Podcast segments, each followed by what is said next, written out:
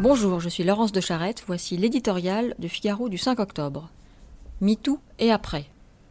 Il y a un an, un torrent de témoignages dénonçant les violences sexuelles s'abattait sur les réseaux sociaux. Des flots tempétueux ont charrié sans discontinuité et sans distinction crimes avérés et dénonciations en tout genre, profondes blessures et mésaventures, harcèlement caractérisé et regards appuyés. L'irruption de MeToo, mouvement inédit par son ampleur et incontestablement révélateur d'un malaise social, a-t-il fait progresser le sort des femmes? À travers le monde, quelques authentiques criminels ont été démasqués. Mais il semble bien que les révélations de stars agressées aient produit plus d'effets que les appels au secours des habitantes de la chapelle Pajol.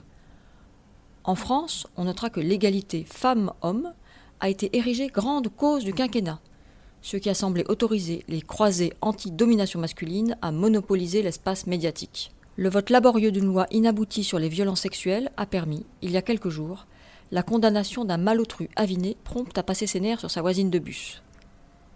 Maigre butin pour une si grande révolution. Que s'est-il passé? La parole qu'il est convenu d'appeler libérée a été accaparée par un féminisme victimaire, décidé à combattre les violences sexuelles en faisant la peau des hommes et à défendre l'égalité femmes-hommes en niant la différence des sexes, et avec elle l'altérité au cœur même du don et de l'amour l'idée que la féminité serait une construction sociale et la masculinité un danger pour autrui a trouvé, sinon de nouveaux adeptes, en tout cas de bruyants porte-voix. Ceux qui hier voulaient déréguler les désirs tentent aujourd'hui de les criminaliser. Ceux qui crient leur indignation en balançant abondance de porc sur la toile ne s'offusquent pas d'y côtoyer un déferlement pornographique de corps déshumanisés. Et ceux qui prônent la libération du corps des femmes militent en même temps pour l'avènement des techniques qui participent à son asservissement.